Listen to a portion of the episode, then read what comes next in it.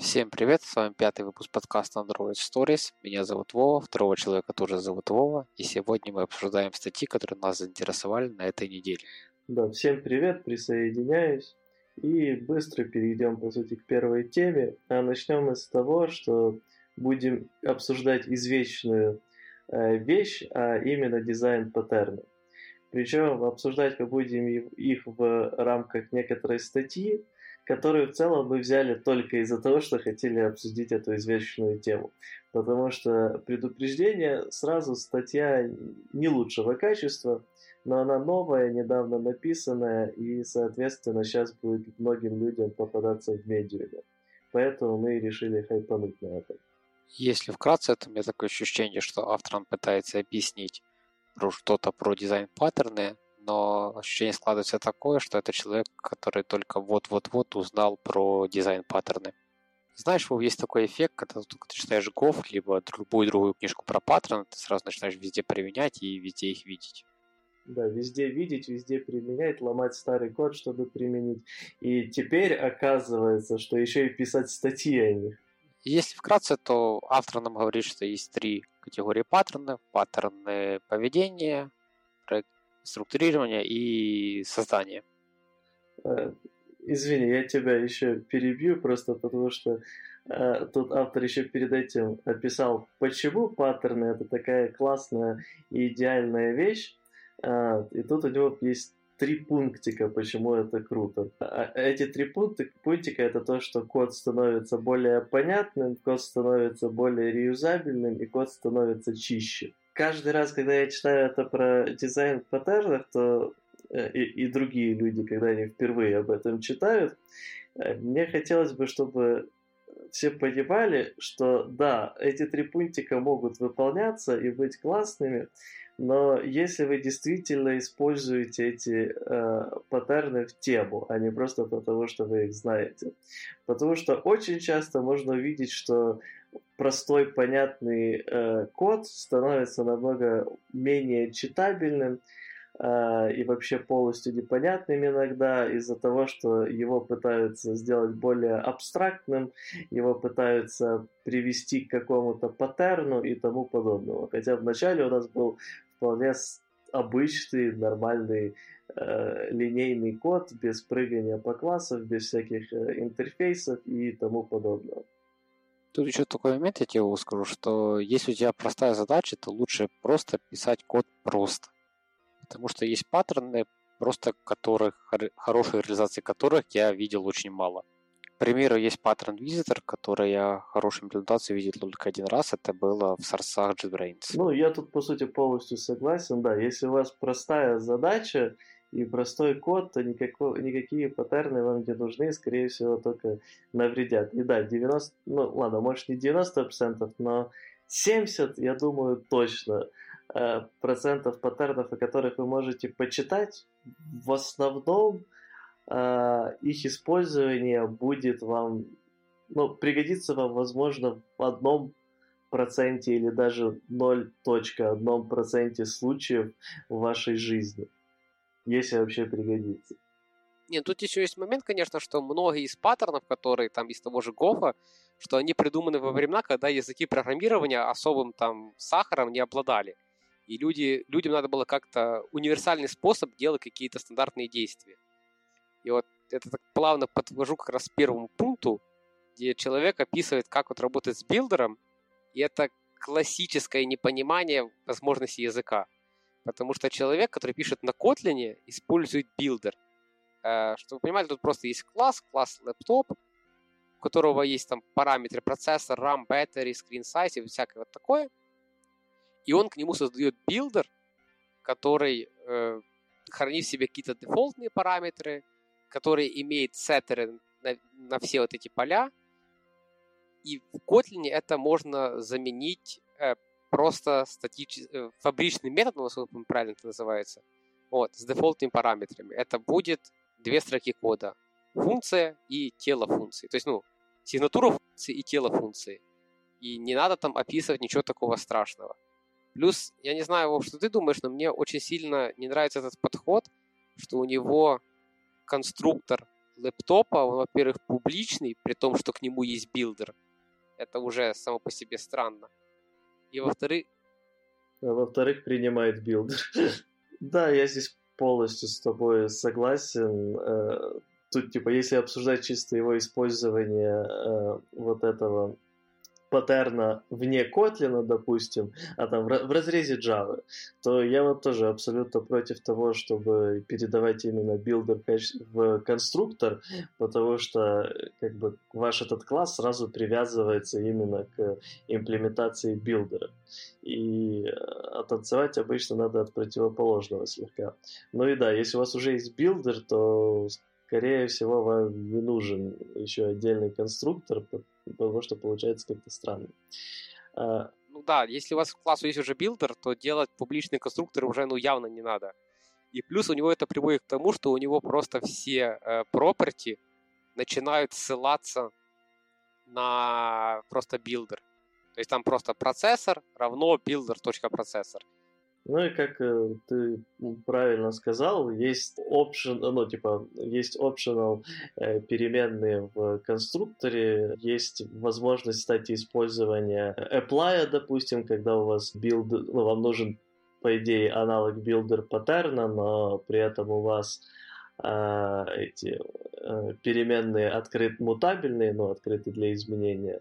Вот точно так же можно использовать ту же функцию apply от э, созданного объекта, и вы получаете тот же builder с более красивым DSL. А, в общем, да, builder в практически любом виде для Kotlin, как у меня, абсолютно не актуальный.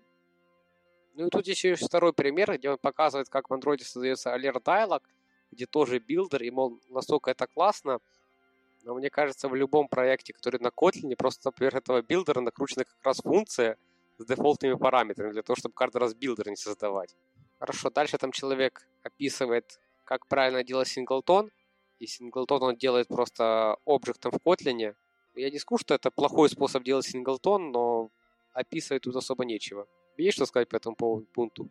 Э, ну, да, могу сказать единственное, что э, о том, Object — это правильное решение в плане Kotlin, в этот раз э, чувак с этим не налажал, но Object, конечно же, не подойдет, если вам нужен lazy singleton, и особенно если вам нужно, чтобы туда перед... нужно передавать какие-то параметры. В этом случае вам придется, по сути, спуститься к старым методам, которые вы использовали на Java еще, а, а именно этот lazy инициализация с дабл-чеком, допустим, вот, и танцевать от этого. Ну, я думаю, что если автор написал бы так, он бы забыл про синхронайз и всякое такое. Ну да, и про volatile. Ну да. Дальше идет большой пункт про dependency injection, про то, насколько это важно и всякое такое. Автор описывает э, класс Data Manager, который в конструктор принимает э, два поля. Эти же поля у него описаны private val'ами, которые ссылаются на поля конструктора. В Kotlin ты можешь просто в конструкторе написать private val прямо в аргументы конструктора. Не надо эти поля платить еще и в классе. Это чисто Java стиль. Вот так будет выглядеть код, который IDE-шка перевела из Java в Kotlin, и то иногда IDE-шка поумнее это делает, чем автор сейчас. Да, полностью тоже тут поддерживаю. При этом это, кстати, одна из моих любимых вещей в Kotlin, которой не хватает практически в любом языке, который я пытаюсь другим пользоваться. А, и э, ну, это прям настолько удобная вещь, что тебе не надо дважды описывать потом в ините каком-то э, или конструкторе брать и писать каждый раз там this вот это-то переменная равна вот это или там self бла-бла-бла. А, ты автор тут при описании паттерна опять наплевывает на просто фичи Котлина.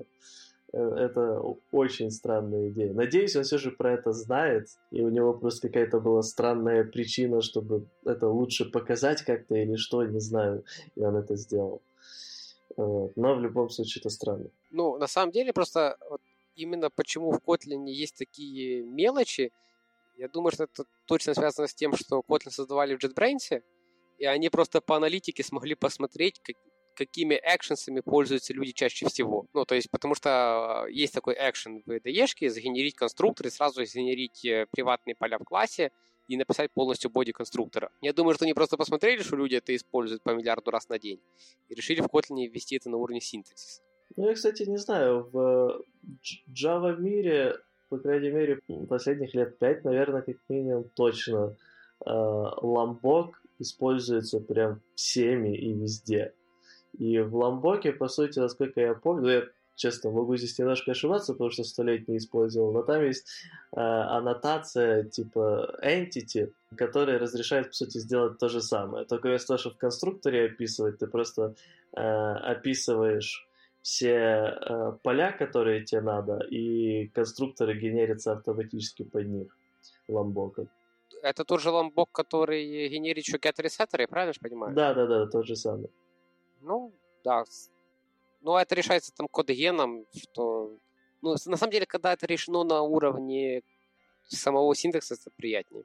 Не-не-не, тут я вообще не спорю. Я просто имею в виду, что, возможно, вот э, популярность Ламбока как раз тоже вот в этом плане добавила, потому что как бы все... Фи... Ну, скажем так, я еще не видел, чтобы на Kotlin кто-то использовал Ламбок, потому что, по сути, все, что там есть, есть и в Kotlin.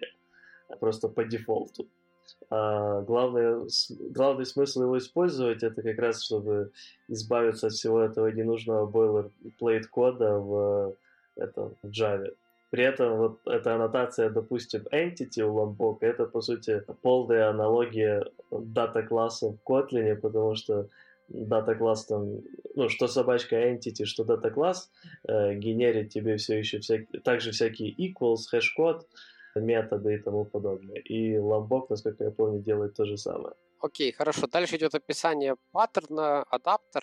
А, подожди, давай еще, кстати, про dependency injection. Вот dependency injection, как для меня, это как раз один из тех важных э, паттернов, которые вы скорее всего, будете использовать очень часто. Но, по крайней мере, если вы захотите написать тестируемый, не просто тестируемый код, а код, который можно легко тестировать юнит-тестами. Вот в этом случае вам, скорее всего, придется использовать dependency injection, и, к счастью, к счастью, он становится, по сути, де-факто нужным для использования в Android мире, ну, в Java мире он, по сути, давным-давно уже был тоже де-факто, благодаря Spring, э, который сделал все это дело очень простым для использования и не напряжным.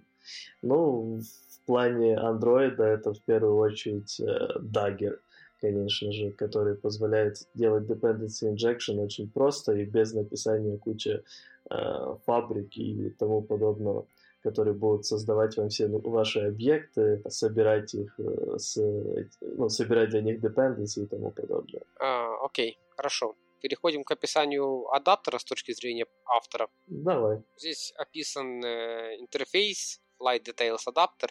Я когда увидел этот интерфейс, я чуть немножко ужаснулся, потому что какой-то интерфейс, который объединяет и прайс билета, и тайм билета, но это уже ладно, пусть будет.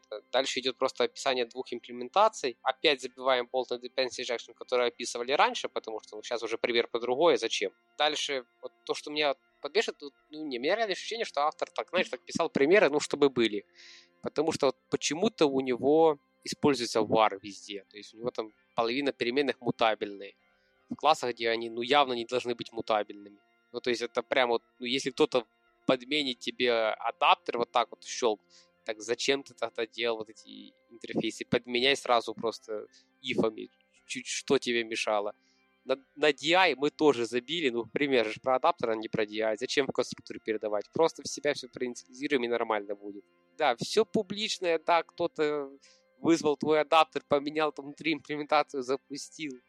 Прекрасно. Мне, надо, мне кажется, что надо сначала, знаете, там почитать э, базовые какие-то принципы ООП, там не все ООП, там базовые принципы, там, потому что все ООП тоже не такое классное, как нам кажется на первый взгляд, и тогда уже вот к паттернам идти. Второй еще момент, э, там сам паттерн написан нормально, там интерфейс, две имплементации, да, оно что-то что-то конвертирует, э, как сущности связаны, ладно, возможно, чисто для примера пусть будет. Там вот у него есть описание вьюхи, где он это использует, и у него прям вьюха копает этот адаптер, который сам по себе трансформирует данные, и у меня единственный вопрос, почему у тебя на вьюху сразу не приходят нормальные данные? Почему у тебя на вьюху прилетает что-то такое, что в вьюхе надо еще с этим работать? Ну, тут скорее всего, единственный выход тоже спихнуть на то, что типа статья, ознакомительный характер и так дальше. Но э, на самом деле меня тут еще одна вещь беспокоит, а именно, э, по крайней мере для меня лично, здесь появляется как раз э, проблемка с тем, что я говорил в начале, а именно код для меня лично становится менее понятным, вот так, как он сейчас написан.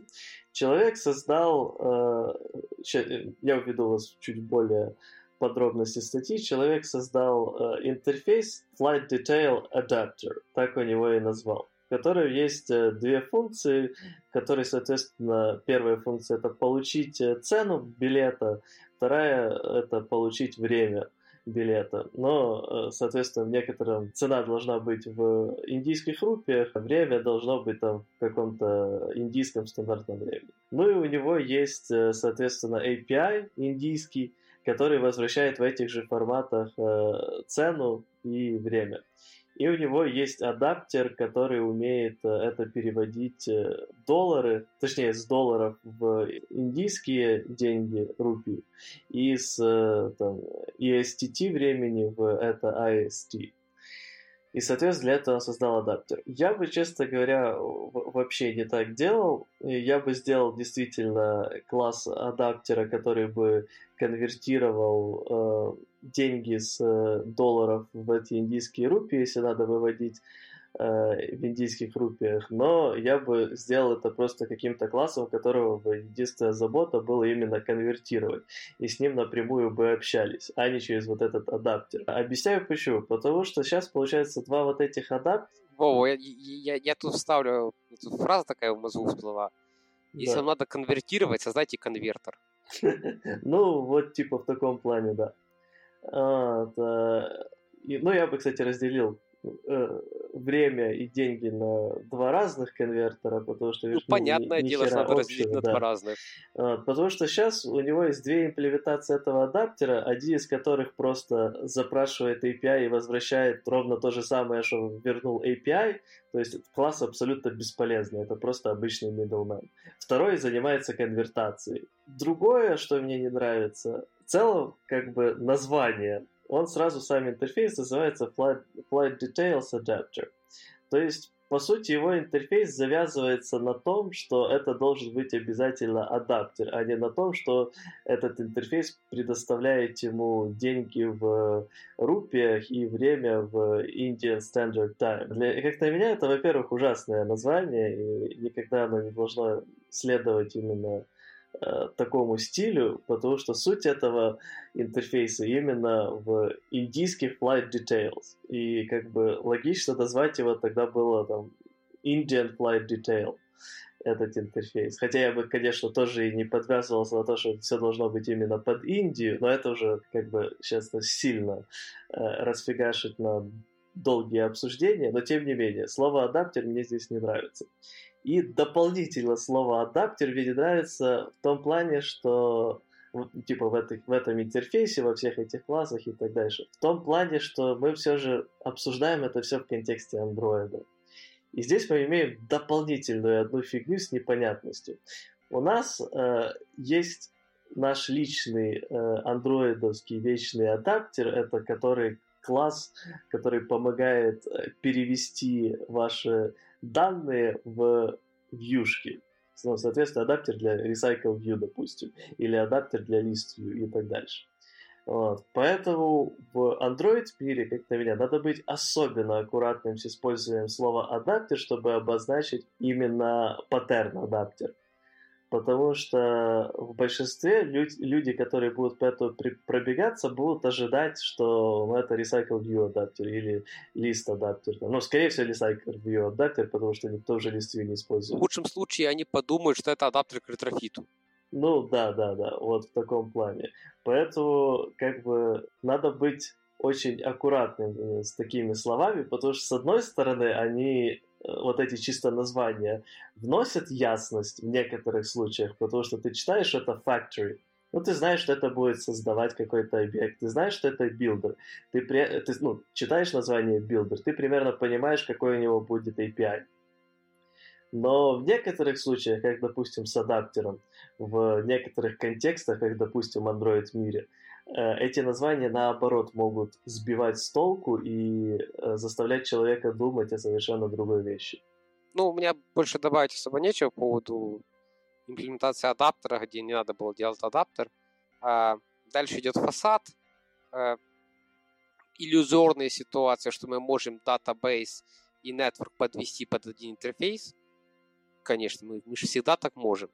Вот. Э, я не знаю, я ну, практически во всех проектах, где я был, подвести базу данных и сеть под один интерфейс было нереальной задачей. А, ты можешь сказать, когда у тебя был когда-то пример, когда у тебя database helper и network helper, название helper отдельно убивать, конечно, надо, но вот что их можно было подвести под некоторый дата менеджер. Я на предыдущем проекте во многих местах э, свел к тому, что э, типа при использовании, ну там везде у меня использовались репозитории для доступа к данным, и соответственно э, у всех репозиториях торчало, грубо говоря, там чисто методы observe, ну, данные, которые в этом репозитории, метод load, который использовался для подгрузки, и все. Ну, по сути, два метода. Этот же метод load использовался для пагинации. И в итоге работало как? Э, на уровне этого репозитория закачивались данные с нетворка и засовывались в базу данных. А базу данных мы обзорвили и оттуда доставалось. Конечно же, в более... Так стоп, так это, это это не один Нет, тоже меня... интерфейс у тебя. Это у тебя разные интерфейсы. Нет, так он объединяет э, интерфейс э, э этого Database Helper и Network Helper в один интерфейс Data Manager. Точно так же так, да. Нет, так, так, так вполне возможно, да, согласен. Я просто думал, что это опять, опять очередная идея. Давайте мы Network API и Database API сделаем одинаковым. Просто Database это будет локальный, а вот Network это типа remote. Нет, так это же э, фасад. Тут как бы вся, вся суть в том, что у тебя два несоединимых, и ты их вот объединяешь третьим. Это я гуляю. Гуляю в облаках. Ладно, убил бы только за то, что Database Helper и Network Helper, но объединяются они менеджером. Ну, название, конечно, это отдельная жесть, да да. А, хорошо. А, я не знаю, тут еще есть э, паттерны поведения, observer. Э, он там рассказывает про LiveData, про изучайте RxJava. Но мне тут больше интересно command pattern, где он описывает паттерн команды. Я правильно понимаю автора, что он просто изобрел э, интерфейс, который имеет много имплементаций, которые просто из смежной области. Ну, из одной и той же области. Э, не, ну, э, смотри, э, ну да, Observer, я думаю, можно особо скипнуть, тут автор даже ничего не описывал, плюс это, наверное, один тоже из самых популярных благодаря LiveData и э, Observable, э, ну, и благодаря RxJava э, типов паттернов. Скажу только дополнительно, ну, наверное, для людей, которые, возможно, почему-то еще с этим не сталкивались, э, вся суть паттерна в том, что у тебя есть какой-то объект, а, которым могут, по сути, другие слушатели подключаться, и когда будет происходить какое-то действие, обычно это изменение этого объекта, а, он может нотифаить об этих изменениях другие объекты, которые на него подписались. Но обычно это делается через э, эти интерфейсы, один из которых называется observable, это то, что можно наблюдать другими объектами, а другой называется observer. Это, соответственно, а, объект, который а, подписывается на какие-то данные. Вот. Ну а теперь к команде. Э, команда в целом э, реальный паттерн, и Kotlin, и он был очень популярный в Java в некоторых случаях, а, а именно для того, чтобы отложить выполнение э, некоторых э, функций. А, но это все, опять же, прыгало от ограничения Java в том, что ты не мог использовать, э, ну, что функция в Java не была first-class citizen. То есть ты не мог их функции передавать в другие объекты, не мог функции передавать в другие функции и так дальше. А в Kotlin же ситуация чуть другая. Ты можешь спокойно передать функцию, у тебя есть э, полная поддержка лямбд и так дальше. Поэтому ты можешь иметь тот же массив функций, куда засунешь несколько, и потом их всех по отдельности выполнять когда-то в будущем. И здесь, соответственно, в таких случаях э, паттерн команды ну, выкидывается на... Все еще можно использовать паттерн команды в некотором роде для дополнительно удобной сериализации методов. То есть, когда ты создаешь под какой-то э, метод э, объект, и, возможно, тебе с этим полноценным объектом будет удобнее работать. Ну, например, у тебя есть какая-то функция, там, print, ну, чисто так, э, которая принимает в себя, там, ну, три интеджера. Э, в итоге ты можешь создать э, объект, который будет уметь выполнять эту функцию, и в конструктор этого объекта ты передаешь вот эти три интеджера, которые хочешь запринтить, и дальше из объекта будет торчать чисто там, метод execute. А, когда ты его выполняешь, то у тебя вызывается функция print с вот этими тремя интеджерами, которые ты передал в объект. И, возможно, этот объект тебе будет как-то проще даже в Kotlin все равно сериализовать а, и сохранить. Вот а, в таком кейсе все еще паттерн команды актуальный но в джавовом мире он использовался, использовался более широко, чтобы, например, опять же, там, скрыть в эти объекты команд некоторые методы, которые надо выполнить позже, и, допустим, все эти методы надо было там хранить в, в каком-то массиве и там э, выполнять поочередно, но там через 5 минут. В этом случае можно было вот так превратить э, функцию в объект и сохранить его в массив. Хотя сейчас, опять же, Java 8. Вов, я тебе скажу, что он скрывал. Он скрывал костыли Java, которые не умеют передавать функции. Вот единственное, что скрывал паттерн э, команд. Ну да, я об этом, кстати, и говорю. Но сейчас в целом Java 8, а, опять же, тоже это все упростилось, потому что там появились лямбды и возможность э, в некотором виде передавать функции. Все равно там все сделано слегка по костылям, но тем не менее оно работает. Java 8 уже не модно. Но носит уже сейчас 11 или 12 даже, по-моему. Не, уже сейчас 13 есть. Уже 13 носит? Да. Боже, так Java, Хорошо. кстати, 14 по-моему, или 15 а, должны заехать силд классы и рекорды. Э, рекорды это типа дата класса в Kotlin. Так что Java развивается. А, ну, про силд класс я что-то слышал, но там что-то силд классы так сделаны, что они вообще не силд классы то, по-моему, должны быть сделаны как в Kotlin. Да нет, ты там должен перечислять, у силд класса должен перечислять все дочерние классы, которые он имеет, самому ему указать, что для него дочерние. Там как-то очень по-своеобразному.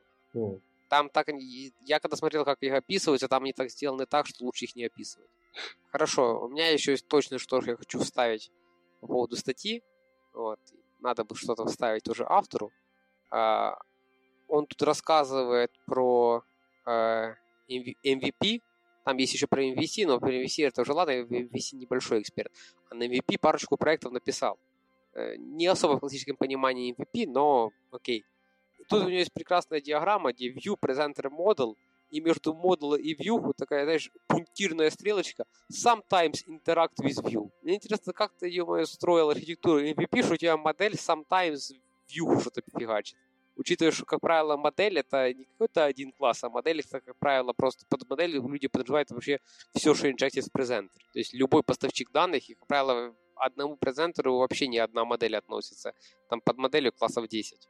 А, ну, скажем так, э, на самом деле, насколько я помню, там в MVP есть разделение на версию с более активной вьюхой и версия, где вьюха полностью пассивная. Просто в Android мире прижилось так, что э, обычно, ну, но я лично не встречал проект, где вьюха не пассивная, а где вьюха более активная и взаимодействует с моделькой.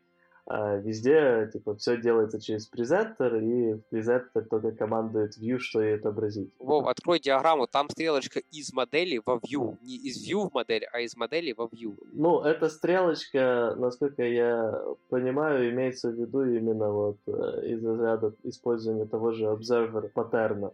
Ну ладно, ладно. Но на самом деле у меня здесь э, еще вот ну, ты скипнул MVC, но я, я, я просто долго хохотал с того, что автор в конце MVC написал, перевожу, нынешнее время мы не используем этот паттерн, потому что теперь он, как бы это сказать на русском нормально, известен как массивный view контроллер для Android. Вместо этого мы используем, э, вместо MVC мы используем MVP или MVVM. И вот это, блин, просто прекраснейшая, черт побери, фраза, которая говорит, человек абсолютно не, не может отличать паттерны от э, каких-то дебильных имплементаций на уровне какого-то фреймворка, как Android, допустим. А, потому что я понимаю, что в Android известный пример MVC — это использование фрагмента или activity как контроллер. Но из-за того, что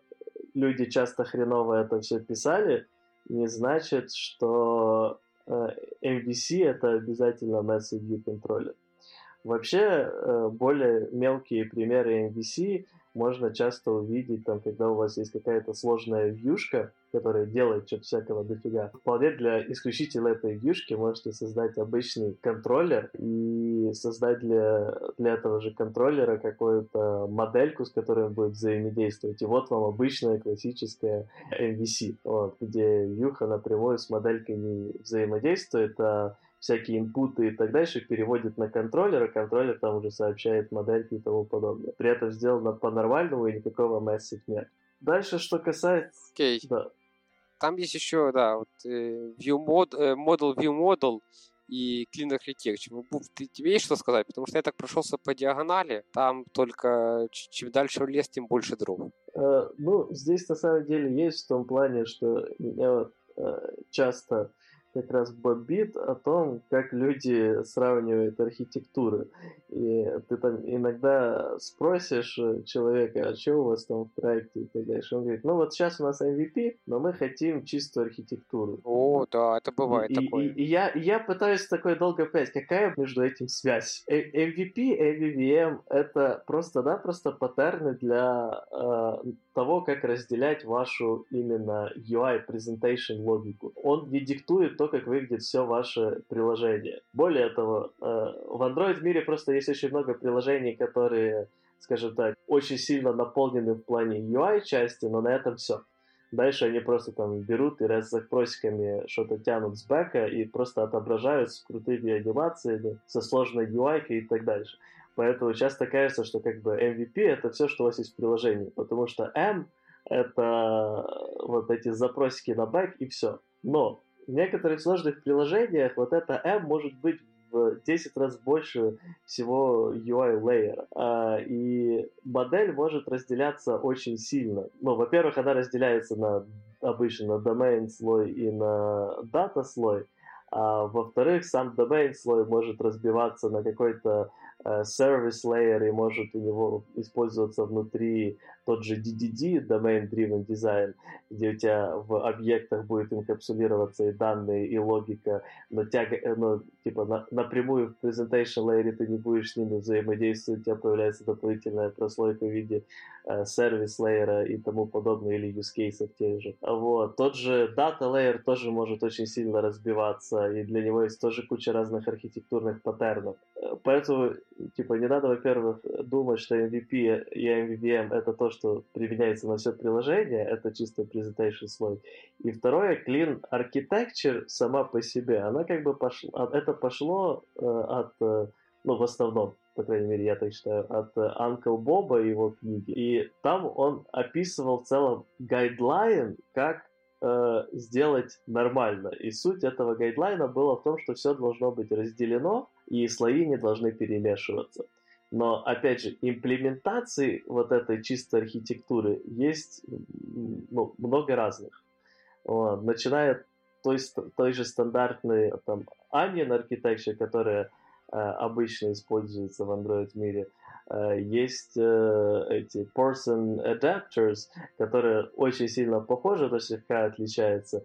Есть, допустим, набирающая популярность от Uber архитектура для всего приложения под названием RIP, вот, которая точно так же чистая, но при этом имеет там свой уникальный подход. Ну, кстати, да, я еще хочу сказать, что мы с Вовой, ну, два, два последних проекта, да, которые большие были довольно. Мы спокойно писали на связи MP, ну, MVP, но где модель была построена по принципу Clean Architecture. То есть, да, слой view, слой презентеров, а вот все, что модул, это все просто в середине модели разбито уже по Clean Architecture. И прекрасно у нас все это получалось. То есть не надо путать э, котлеты с мухами и делите все, и будет вам хорошо. То есть не пишите полотна кода, и код будет читабельный и нормальный. А, и Вов, я понял суть статьи. Если ты представишь самый низ, там есть прекрасная ссылочка на то, что эти ребята говорят, что если ты хочешь вот писать как они и быть крутым парнем, ты можешь записаться на курс, который стоит 340 баксов. Ммм, прикольно. Вот. Да, э, я вам рекомендую просто переслушать все выпуски нашего подкаста абсолютно бесплатно. Подожди, подожди, бесплатно, смотри, потому что людям сэкономили 340 баксов. Давайте так, э, половину сэкономленного мы вам там укажем карточку, кидайте туда. Ну да. Ну, в принципе, на этом все. Э, вот это вот то, что называется типичная статья с медиума. То есть на медиуме есть хорошие статьи, но вот это, это типичная статья с медиума, где, наверное, человек вчера прочитал по Паттону и начинает что-то рассказывать. Да, есть такое.